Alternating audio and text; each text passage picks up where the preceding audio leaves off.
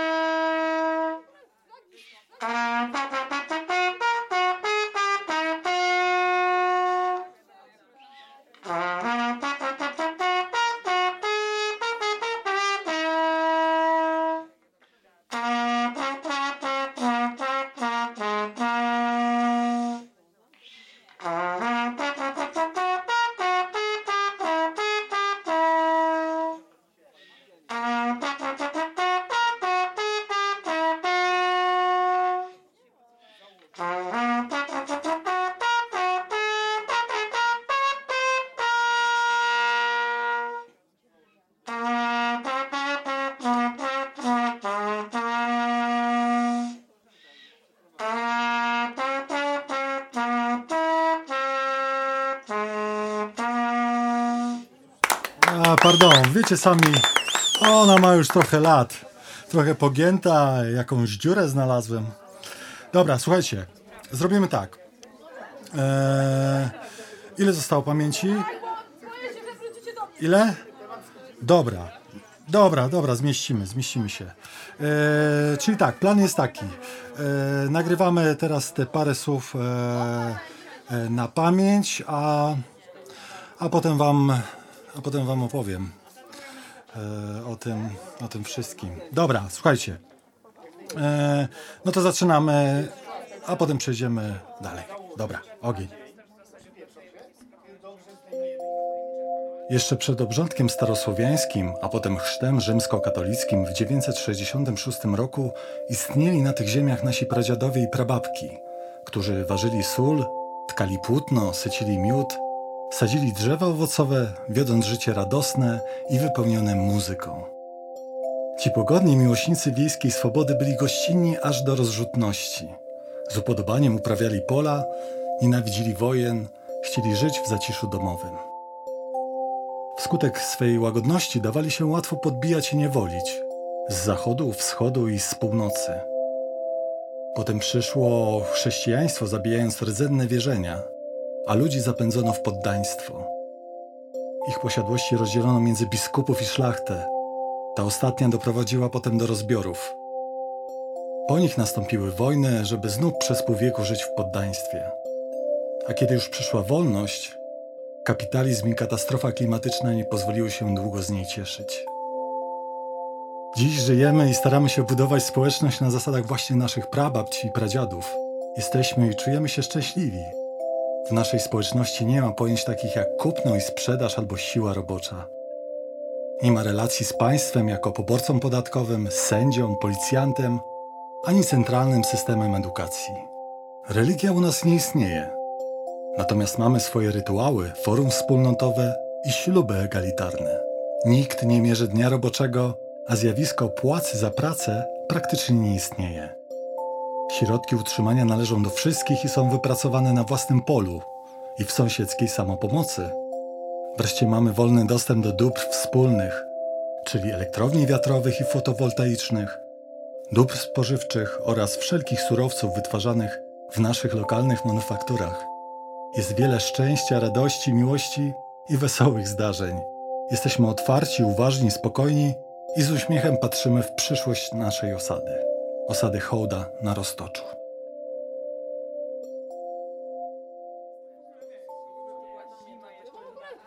No dobra, e, to tyle.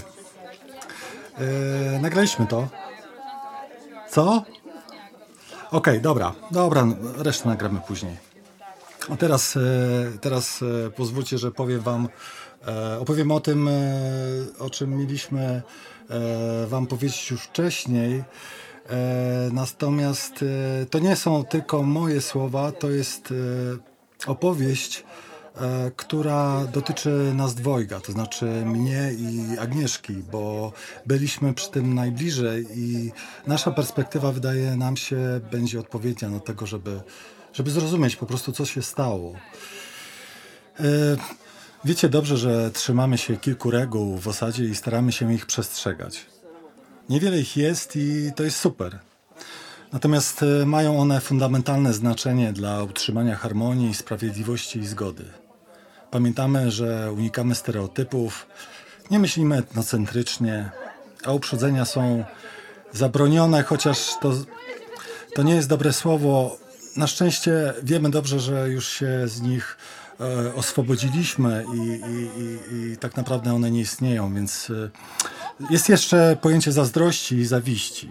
Te prymitywne emocje, które są zapisane w naszym DNA i które pchają czasem człowieka w ślepe zakątki współżycia i interakcji między nami, nie da się od tak szybko zmienić. I chyba o to tutaj w tej całej historii chodzi Zdecydowaliśmy się o tym opowiedzieć, bo dotyczyło to nas dwojga, jak wspomniałem. Poza tym posiadamy notes i pamiętnik osoby, która do nas przybyła. Wiecie o kogo chodzi. Tak, to była Natalia i przypłynęła do nas jachtem. Zatem posłuchajcie, jak to było.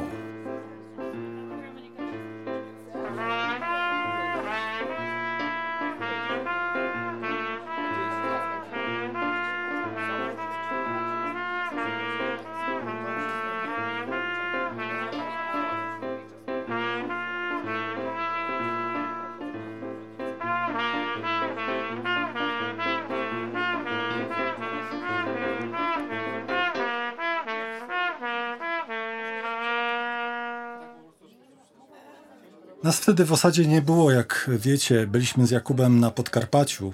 Popłynęliśmy tam, żeby wymienić się towarami z tamtejszymi społecznościami. Kuba to przyjaciel, który wkłada całe swoje serce, podobnie jak my wszyscy tutaj, żebyśmy żyli szczęśliwie. E, dużo serca, za dużo ma też dla mnie. Kuba, przepraszam, bo jesteś tutaj wśród nas i, i, i ja mówię o tym, ale to jest wszystko e, uzgodnione wcześniej i, i, za Twoim pozwoleniem oczywiście mogę o tych rzeczach mówić. Zresztą sami wiecie dobrze, że możemy o tym wszystkim e, mówić otwarcie. Wiecie doskonale, że jesteśmy tutaj jedną wielką rodziną. E, zatem, kiedy wróciliśmy z Podkarpacia, jacht Natalii już stał na przystani. Panowała bardzo posetna atmosfera. E, I to się dało wyczuć od razu z jachtu, zanim, zanim wyszliśmy na brzeg. E, wszyscy snuli się jacyś przygnębieni, było jakoś cicho, gwar, zgiełk, wszystko, wszystko jakby zniknęło i to znam e, z waszych opowieści, ale przede wszystkim z opowieści Agnieszki. I teraz e, za jej przyzwoleniem opowiem o tym, co usłyszałem od niej i opowiem jej słowami. Nie mogłam się już was doczekać. Martwiłam się, dlaczego tak długo z Kubą nie wracacie. Ostatnie dni były takie trudne. Nie spodziewałam się, że może się stać coś podobnego. Nie tutaj, nie wśród nas, nie w naszej osadzie. Dlaczego? Trudno mi zrozumieć. Natalia przypłynęła do nas kilkanaście dni temu. To było dla mnie niezwykłe przeżycie, kiedy zobaczyłam ją na przystani. Bardzo ucieszyłam się, bo ostatni raz widziałam ją wiele lat temu i wiele nas wtedy łączyło. Bardzo wiele. Nie opowiadałem ci o niej, bo myślałam, że zaginęła. Jak wszyscy ludzie, jak większość naszych bliskich i znajomych. Przywitaliśmy ją tutaj tak, jak witamy każdą nowo przybyłą osobę. Wszystkim, co mamy, ja dawałem trochę więcej. Na drugi dzień, zgodnie z tradycją, bo Natalia postanowiła, że u nas zamieszka, przeprowadziliśmy rytuał powitalny. Wyjaśniliśmy jej, że ten rytuał niesie w sobie obietnicę utraconego raju, bezinteresowność, miłość i swobodę oraz zaufanie, aby wzmacniać nasze więzy społeczne. Na wzgórzu hołda pod wieżą widokową Natalia otrzymała naszyjnik, przekazywane od ostatnio przybyłej do nas osoby. Po ceremonii oznajmiła, że będzie tymczasem mieszkać na swoim jachcie. Przychodziłam do niej często. Opowiadałyśmy sobie o wszystkim, co się wydarzyło, odkąd ostatni raz się widziałyśmy.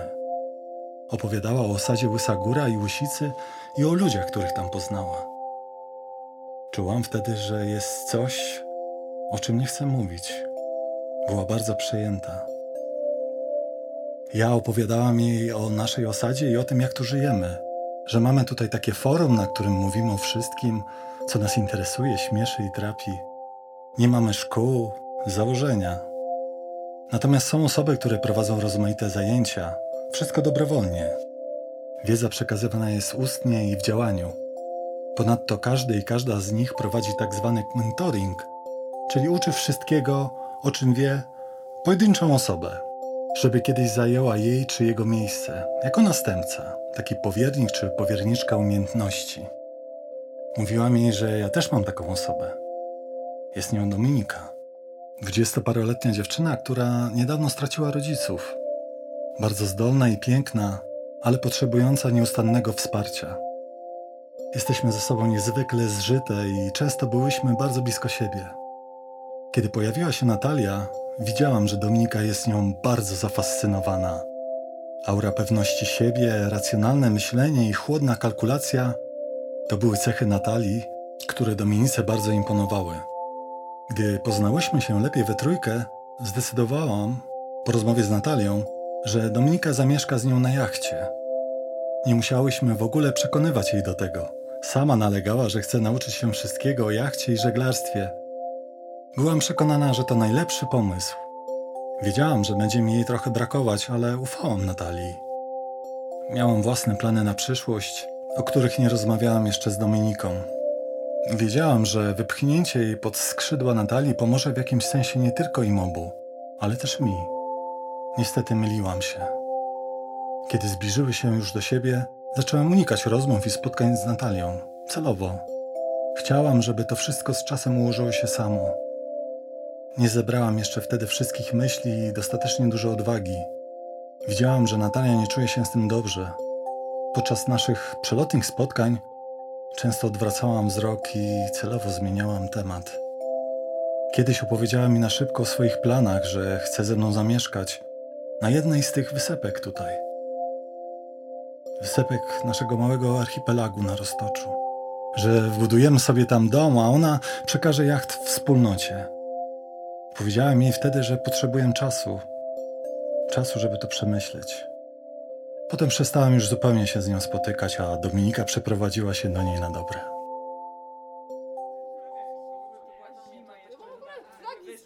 Jednak odżyły wspomnienia. Zamigotały światła z przeszłości. Ciepłymi falami przelewały się przez moje zmysły. Dlaczego jeszcze nie wracasz? Pytałam siebie każdego ranka. Pewnego razu przyszła do mnie Dominika. Widziałam, że się zmieniła. Była bardziej śmiała i zdecydowana niż jeszcze kilka dni temu. Kiedy zaczęła do mnie mówić, słyszałam głos swobodny i ofensywny, który zwolna stawał się drżący i urywany. Cieszyła się, że mieszka z Natalią i bardzo dużo się od niej nauczyła.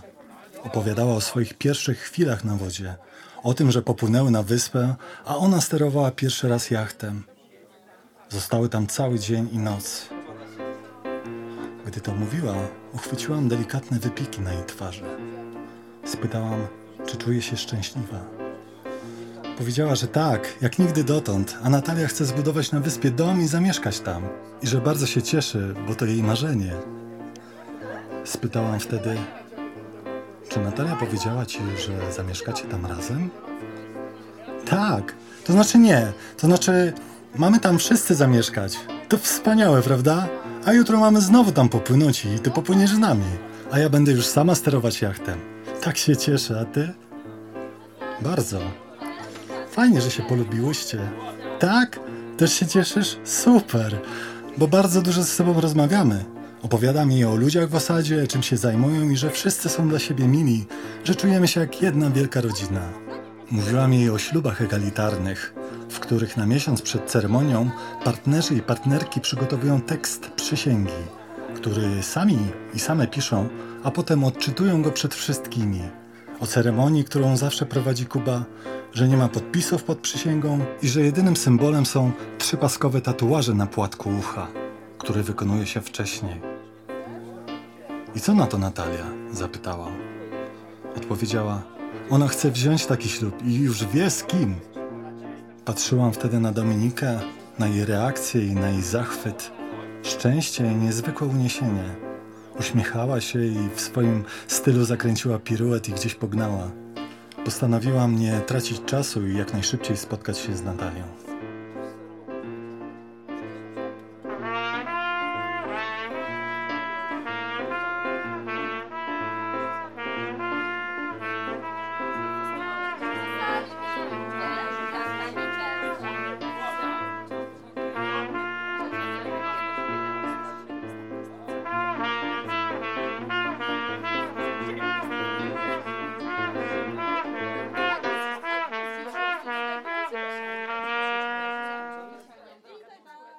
Spotkałyśmy się następnego dnia.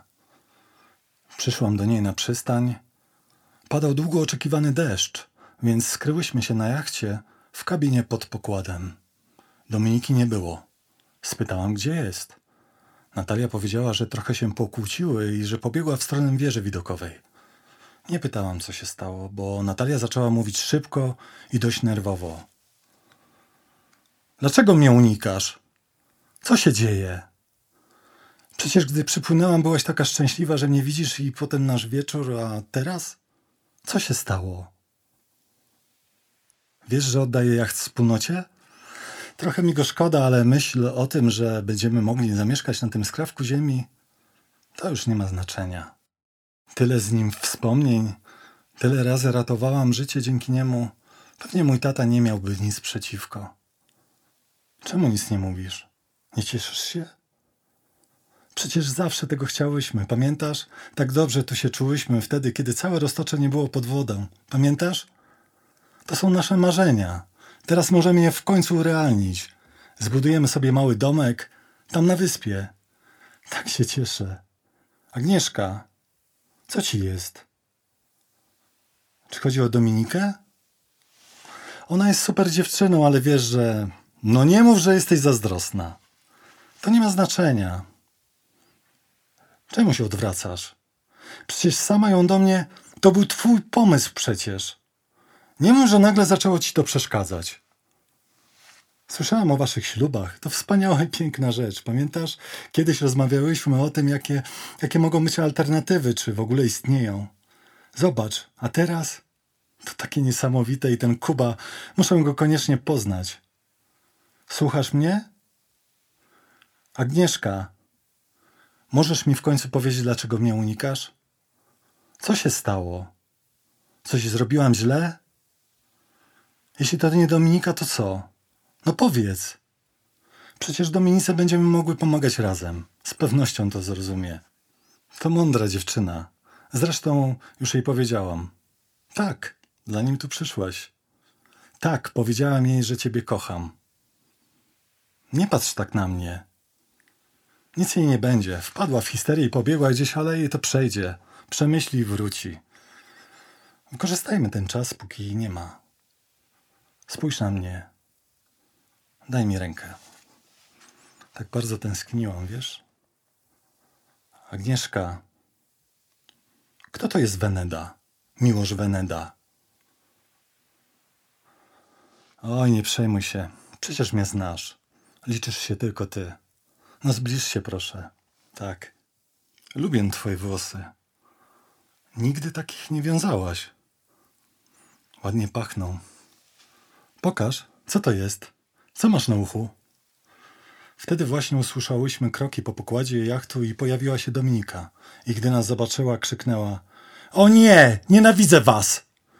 Odwróciła się i wyskoczyła z jachtu na pomoc i pobiegła. Zawołałam: Dominika! Dominika, czekaj! Słyszysz? Czekaj! Ruszyłam za nią, ale Natalia chwyciła mnie za ramię i zatrzymała, mówiąc: Zostaw, to nie ma sensu. Ona to zrozumie. Mówiłam ci: Czekaj, zostań chwilę. Agnieszka, poczekaj chwilę. Czekaj, poka pokaż to. Co to jest? To jest ten tatuaż? To jest ten ślubny tatuaż? Odpowiedz, słyszysz? Kto to? Wyrwałam się i pobiegłam za Dominiką, ale było już za późno.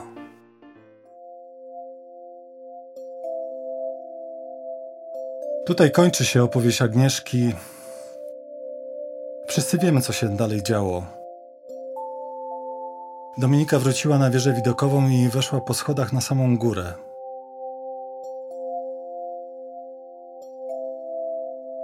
Zrobiliśmy kiedyś dość wysoką barierkę na najwyższym tarasie, żeby nasze dzieci czuły się bezpiecznie.